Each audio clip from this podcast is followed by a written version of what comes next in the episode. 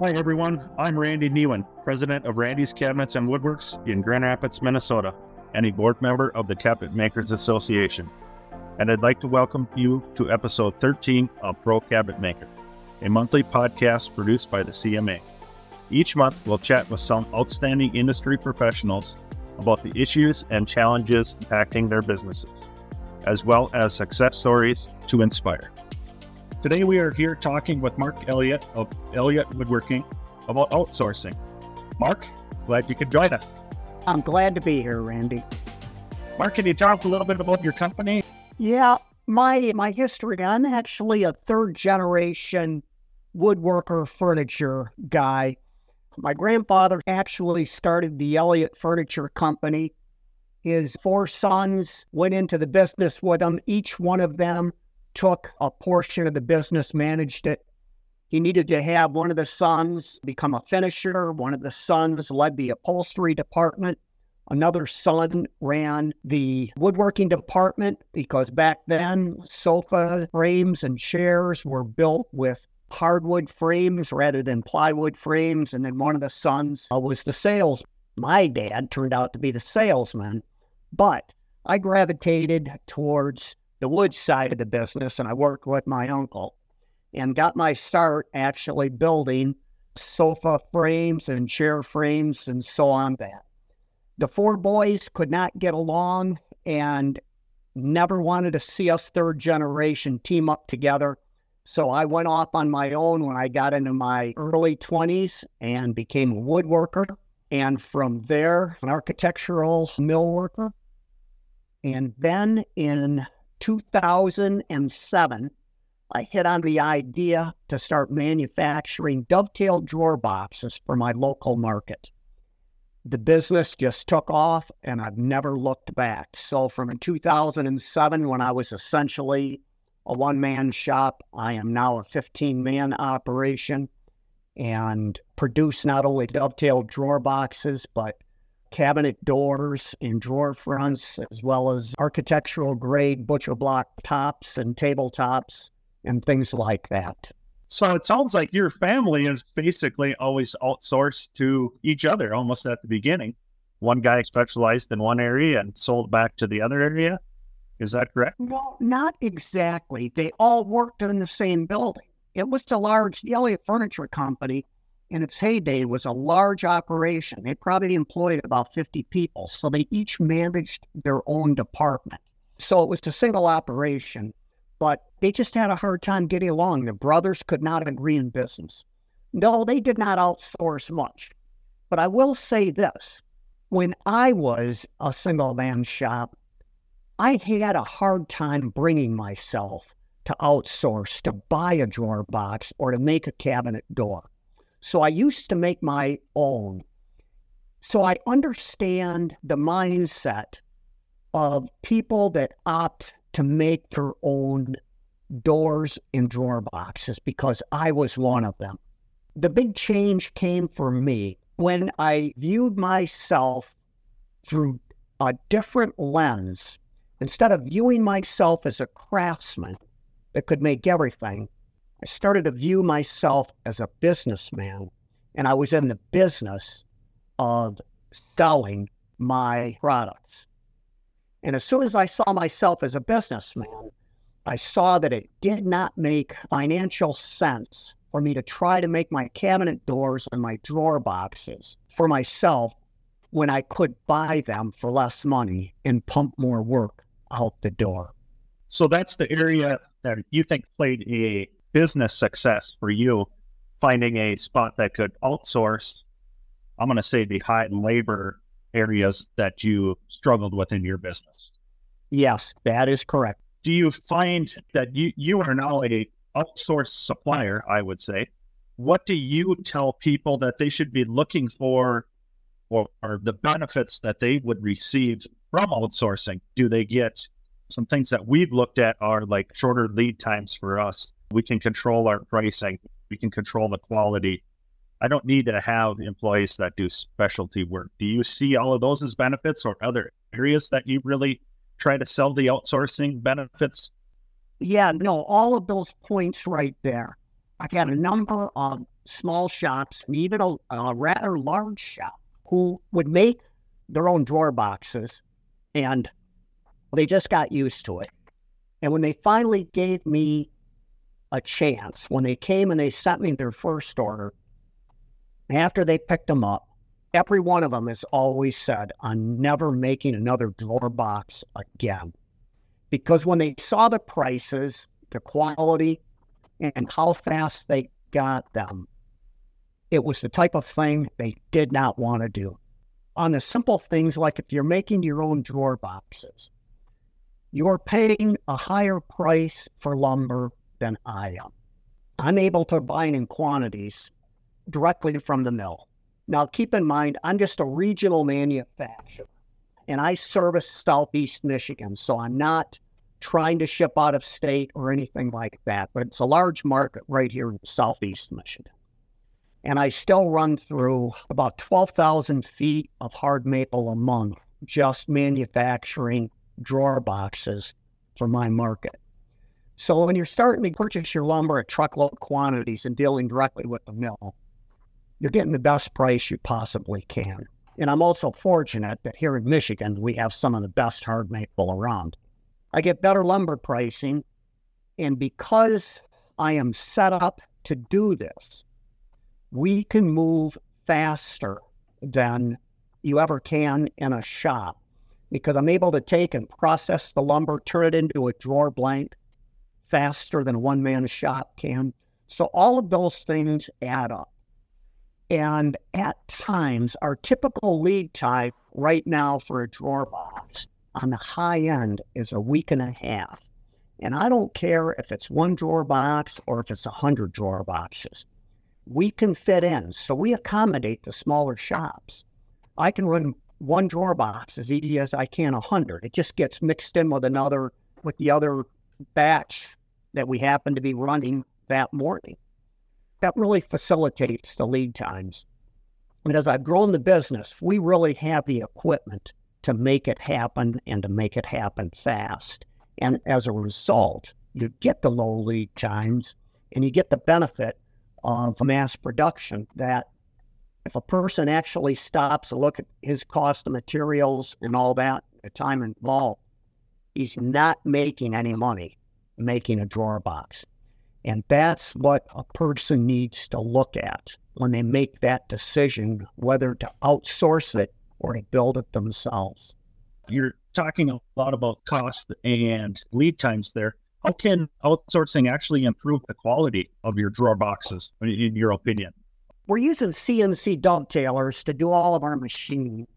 Every step along the way is pretty much handled by numerically controlled machines. And as a result, I get the same results every single time. And that really is what leads to quality, is when you've got machines doing the job instead of having a human do it. For instance, now over the course of time, I actually know how many hours I can get out of a dovetail bit before we have to swap it for a new one.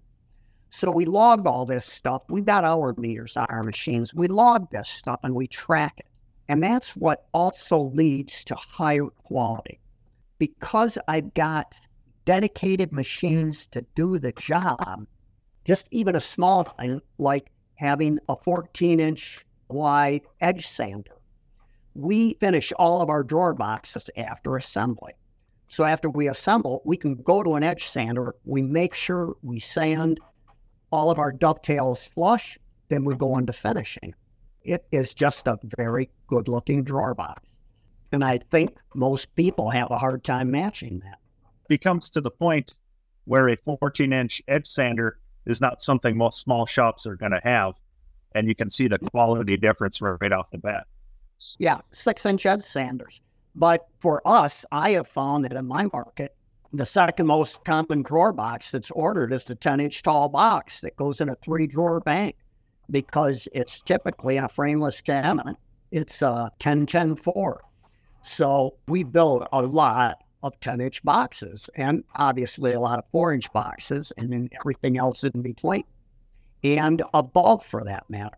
Do you think that the skill level of your employees is matched to the quality of your product versus a person in a smaller shop who might produce, let's say, 10 dovetail drawers per kitchen, whereas you have a person or an employee who's producing thousands of dovetails? You see a big quality difference or like the skill difference? Yeah, I do. And what the skills that my employees have, my good employees, and I've really I've had my employees. I, have done a pretty good job with employee retention over the years because this is not a bad place to work. But the employees they understand the processes, so they've been running these and they've been building them long enough that they can see, they can even hear when a machine, if something isn't going right.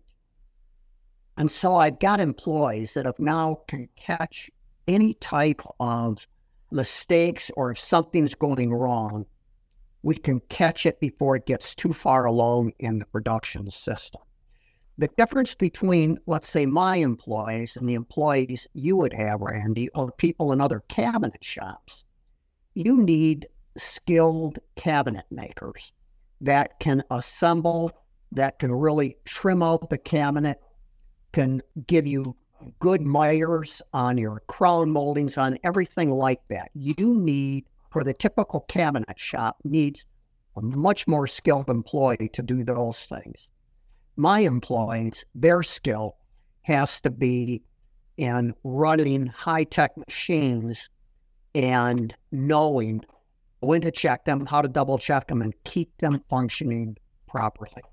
Do you see the benefits on a smaller company versus a larger company that you outsource to? Do you see the larger companies benefiting as much as the small companies? I do see the benefit because I got a couple of large customers. For instance, my largest customer, there's clearly a business case for them making their own drawer. They buy that many from me. I ship them at least six pallets of drawers a week. And the nice thing is, they're probably only about 14, 15 miles from me. But they can't do it because they do not have the physical space, the square footage to make their own drawer boxes. But what they would still have to do, and the only way it would make sense for them, is they would have to buy the wood blanks because if you were ever to come into my shop, you would see that the bulk of the shop is actually dedicated to the rough mill, where we bring all our lumber in the rough. It's been skip planed to 1516s. But we have to process those boards into drawer blanks. I have more square footage and more of an investment made in the rough mill to take a board and to turn it into a drawer blank than I do in what I would just call my machine and assembly area. It's very easy to buy a dovetail machine and start dovetailing, doing the actual machining on the drawer box. But the real labor is getting a drawer blank ready to go into the dovetail machine. And that's where I end up saving them money. Because and I'm sure you're familiar with this. You get maple lumber, you're not going to get that many 10 inch wide boards. That's not the nature of hard maple, is to get wide boards. So we have to glue up for those boards. So my investment really is in my rough mill. That's what has put me in a position to be an efficient and cost effective drawer box manufacturer. And I don't think a lot of even the big companies that are making cabinets, they don't have a rough mill that can process the lumber, can cut it, can rip it, can glue it back up and turn it into and then re-rip into drawer blanks. I think even the large companies have a hard time justifying that stuff. So they see a benefit. One of my other large customers was making his own drawer boxes for the longest time. He's got a very good dovetailer. And he finally approached me because we knew each other. And he started outsourcing his drawer boxes back to me because he was able to free up manpower for the guy that used to make all his drawer boxes. And he makes quite a few. He's a pretty good sized customer. We're talking about another guy that when I make a delivery, it's lots of pallets of drawers. We're filling a box a cube van going over there with drawer boxes. And he hasn't looked back because he was able to free up floor space and other manpower to keep his cabinets flowing. When he took a look, and he was a good businessman, he knew what his cost was on a drawer and he saw what my costs were to him, and it was a break even proposition. So, what it did for him is, is give him back the floor space that was dedicated to his drawer box operation and that employee. And he was able to use that employee in other areas of his business of which needed to be filled. So it turned out to be a win for both of us. I've been making his boxes now for a good two, two and a half years. And he doesn't want to ever run his dovetailer again as long as I keep doing a good job for him. Yep. And the same thing, now I'm talking a lot about drawer boxes because that's where I got my start.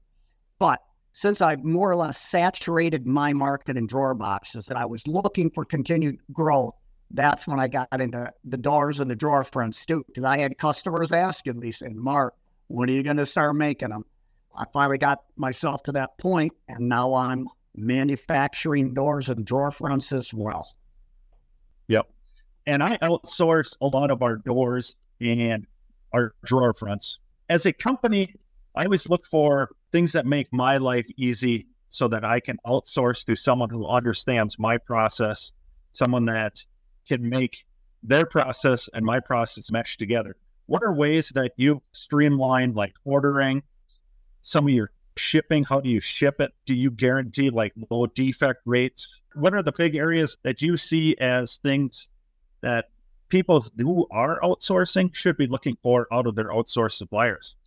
what they've got to look for, number one, is that the that the drawer box or whatever it is, it's got to be delivered without any damage. It's got to be what they've ordered. And let's now just take the drawer boxes for instance. I can't even remember the last time that when we've done the delivery that we've ever had any damage. One of the things that I've done to make it easy with my customers is I've purchased a large number of plastic pallets. So I will load the drawer boxes, package these things on these pallets, stretch wrap them, and then band them so they're not going to shift around. And these guys just save the plastic pallets for me. So when we make our next delivery, we take the empties back. So I've been able to cut down on shipping costs. I'm not out looking or having to store large amounts of wood pallets because we keep reusing the same pallets. So my customers that I ship to, and I only ship to my big ones, the smaller guys will come by here and pick up their boxes. So I've minimized, there, there is no shipping damage. But what does happen is they've made a mistake and they've ordered it the wrong size. And when that happens, it's essential that you get them what they need fast. So that's been a strong suit of ours is that we can typically, if we had to, we can have a new box ready to go the next day. But I like to have like two to three days. We've got that replacement or what you're going to need to keep your job going. And so, because I have been in their shoes, I know what it takes to be a good outsourced supplier, you have to realize that you are working for them, not them working for you. In other words, I have to do whatever it takes to make their life easy. And that means even in the way they submit an order to me. And I pick up a lot of flack for this. I take an order any way they want to give it to me. I've got an online order form, but I have guys that will write the order out, take a picture of it, and text it to me and email it to me. And we print it out. It doesn't matter. I'll take an order any way and in any form it comes in. So I've made it easy for people. I try to make it as easy as possible. But the mindset that I keep driving home to all of my employees is when it comes to customer service is that these people have choices and they will continue to stay with us as long as we perform and we make it easy on them. And when we have shop meetings, I reinforce this idea. I said, you've got to understand that this is like going through the drive through at a fast food restaurant. You're only going to stay in that line so long, waiting for your food, and you're going to get impatient. And the same thing holds true when you've placed an order for something. The clock starts ticking, and the faster you fill it, the more satisfaction you get from your customer. These are the things that I stress to the employees, and, and we do everything we can. I've got a pretty a, a nicely refined system going here. And I've worked hard to do it because I know what it takes. I've been in their shoes and I do everything that I can, bend over backwards to keep my customers happy. That's what you're looking for. I realize in some of the big companies, you're going to be just a name and an accountant. And there's a place for that. Don't get me wrong. Because I'm a regional guy, I know every one of my customers, and every one of my customers knows me. And so that's what's helped me build the business in this market. But I think it's nice when you can have a connection with the supplier that you're outsourcing to. Do you have any plans, Mark? We've talked about that. You did started out with drawers, and now you're at the doors. Is there anything else that you're planning on leading in heavier to the outsourcing to give a better product or a better one source shop to your clients? Yeah, the the things I'm doing it right now because really the strength of my operation is this: is that I can cut and glue lumber together efficiently. And then what I'd like to do is add value to that cut and glued lumber, whether it's a drawer box, whether it's a cabinet door, whether it's a butcher block top, or whether it's a tabletop. If it could be made out of solid wood, that's what we do best. And with what I've just rattled off right there, I don't think there are too many things. I'm looking at, at, at the accessories. I do get some requests, especially when there were supply chain issues. But other than that, there's not a lot more that I can really go for. I just keep trying to get more efficient at what I do. For small shops, is there something that you think they should consider outsourcing at pretty much at all costs to them? Do you see people struggling or your customers struggling to try to to build something that just is not efficient for them? And it's hurting their bottom line. Here's the avenue that I've resisted going down that I could do, but I've chosen not to. But I do think that my customers, some of my customers would benefit from this, is I've also got the capabilities of building cabinet boxes. Now, I don't want to deal with the general public, with walk in traffic. I want to stay in my shop and I want to just manufacture. I don't want to hold anybody's hand. I hold people's hand when they first start placing orders. So I want to school them in that. But what I mean by not holding hand is the homeowner. I don't want to deal with the homeowner. So what I looked at and did a little bit was to have people outsource their actual cabinet boxes to us, and then they could focus on the design and the install. We would make the cabinet boxes, the drawers would be there, the doors would be there. They could go install. But it didn't work real good with my flow. So I backed off of that. Now, there might be a point, might go back and look at that again. But I think the small shops that can rely on somebody that's got good CNC equipment to manufacture their cabinet boxes, that would be something that could be worth looking into, depending on the type of equipment that they have. And for me, that would be the that would be about the last area that I and I'm not going to say I, I've learned I got to take the word never out of my vocabulary because ever if you'd talked to me five years ago, I'd said I'm never making a cabinet door. Now we're busting them out left and right. If I was to move into another outsourcing opportunity, it would be supplying whole cabinet box packages to some of the local shops. Do you you see yourself as staying away from the end user is what you're saying and a small shop can really benefit because they get all of your production, all of your quality, all of your accuracy of the high quality equipment, high quality employees. They can really specialize in the sales, the install, basically meeting with the end user and selling to the end user. That seems to be where you see everyone that's buying from you, that's their biggest benefit. That is their biggest benefit because I do not compete with my customers. And that's another reason I will never deal with an end user. They have to have their confidence that I'm working for them and not competing against them. That's another reason I, I don't want to deal with the general public, but that's all part of being an outsourcing company is I work for them and I don't compete against them. And I actually want to see them succeed because in having them succeed and become more profitable because they're pushing more product out the door, I get the benefit of that because as they grow, I grow as well. So it's the type of partnership that really becomes a win partnership.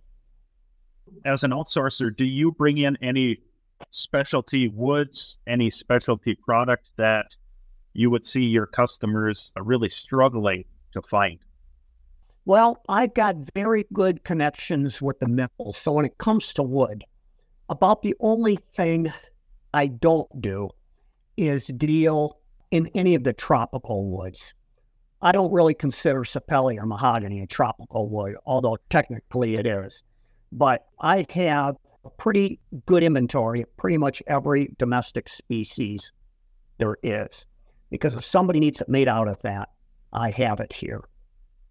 That's another benefit is that, yeah, I do pretty much have everything here. I'm not dealing in any with any Padauk or I don't even I and I've turned away jobs that needed to be made out of teak.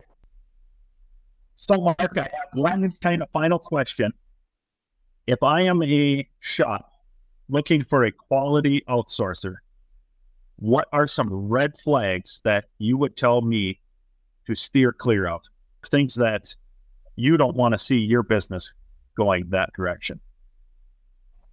That's a tough one because I think most of the outsourcing shops have my same mentality is they recognize that if they don't make a quality product, they're not going to keep the customers satisfied. I have had people come to me who have left because there there is a place maybe 90, 100 miles away from me that makes similar products. And they have left that shop because of quality. And if you ever hear that that the outsourcing shop has got quality issues, whether they replace it or not quickly, that's a big red flag there because you never know when you're getting something that's just barely good enough to get out the door. And that would be the one thing right there is to make sure that they've got a reputation for doing it right. For instance, if it's a cabinet door that you don't have a rail separating from a stile, things like that, with drawer boxes that you're having issues, that would be the only red flag that I could say, or if they've got extremely long lead time. That would be another red flag right there. Another quick question. How, how long have you been with the Cabinet Makers Association and, and what do you see the biggest benefit of that? I'll tell you what, I joined the Cabinet Makers Association long time ago. Could have been 2008, 2009, somewhere right in there. I let my membership lapse but I came back, I rejoined the, the CMA five, six years ago or something like that. I think Amanda has done a good job turning the, the, the association around. Now, here's the benefit. And I get this benefit. I'm actually a member of four different trade associations, the CMA being one of them. But my being members of associations has taught me, I have learned how to be a better manufacturer. And the benefit of the CMA to the members that participate, they will become better cabinet makers because of the way people will share their knowledge and experience. That is invaluable. And so I am a big proponent of being a member of an association, but you must participate in that association to get the maximum benefit. So the CMA is one of the best associations there is for the cabinet makers. That's why I came back into the CMA. We appreciate it. And yeah, like you said, I think uh, the more you put into it, the more you get out of it. The only way you're going to get something out of it is you have to put into it. And that means going to meetings, going on the plant tours, getting together and talking shop. If you do that, you are going to get a lot out of being a member. And I encourage people to do that. Thank you. I appreciate your time, Mark. No, thanks, Randy. Happy to do it. And thanks to everyone listening to this episode of Pro Cabinet Maker. Join us each month as we discuss trends that impact the woodworking industry and be sure to subscribe to our podcast on Apple, Spotify, Google, or wherever you listen to your favorite podcasts. And if you'd like more information about the Cabinet Makers Association, be sure to visit us online at cabinetmakers.org. See you next time.